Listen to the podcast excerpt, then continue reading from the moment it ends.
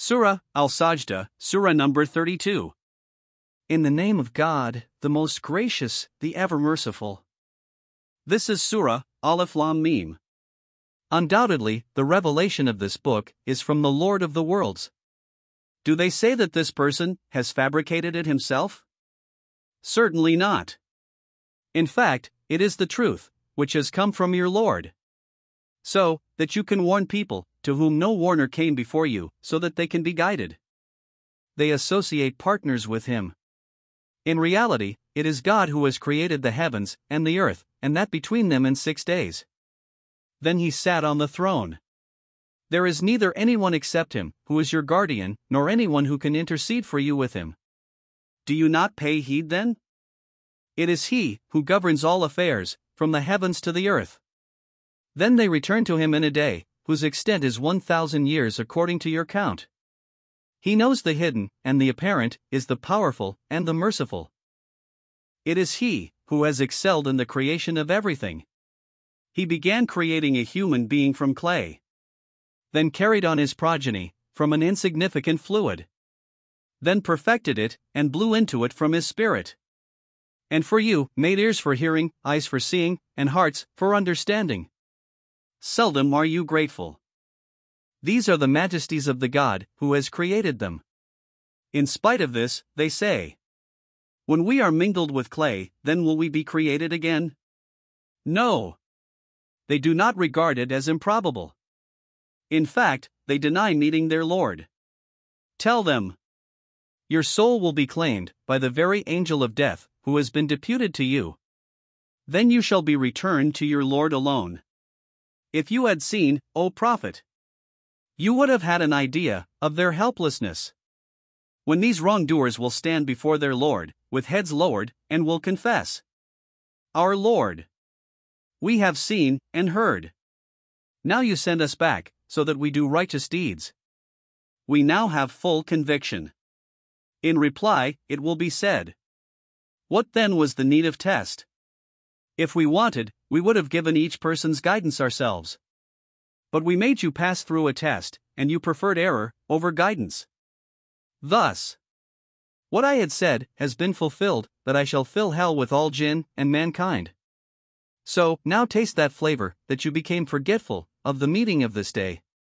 We have also forgotten you.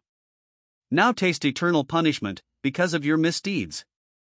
Only they profess belief in our revelations, O Prophet. Who, when reminded through them, fall down in prostration and glorify their Lord while praising Him, and are never arrogant. Their backs remain away from their beds. They call out to their Lord in fear and hope, and spend from whatever we have given them. So, no one knows the bliss of the eyes we have concealed for them as reward for their deeds.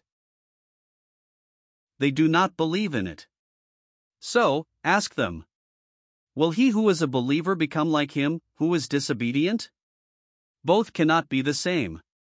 Those who accepted faith and have done righteous deeds, for them are orchards of bliss, as an initial hospitality, in reward of their deeds and those who remain disobedient, their abode is hell. Whenever they would want to come out from it, they will be driven back into it, and it will be said, Taste now the flavor of the torment you would persistently deny. Before this big torment, we shall also necessarily make them taste some near at hand torment so that they pay heed. Who can be more unjust than those who are reminded, through the revelations of their Lord, then they turn away from them?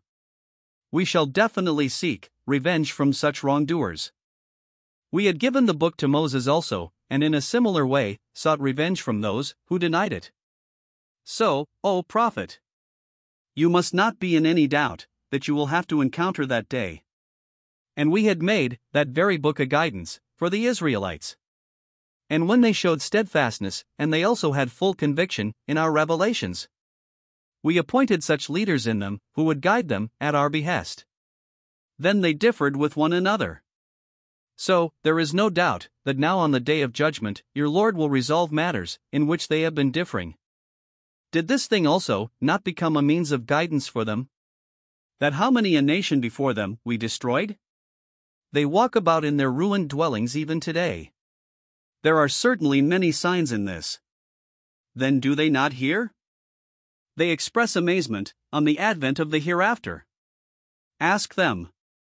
Have they not seen that we drive clouds of water to a barren land?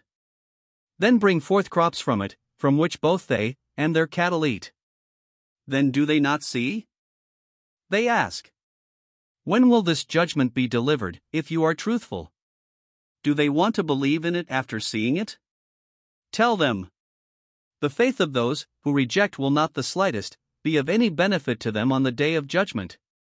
And neither will they be granted any reprieve after that.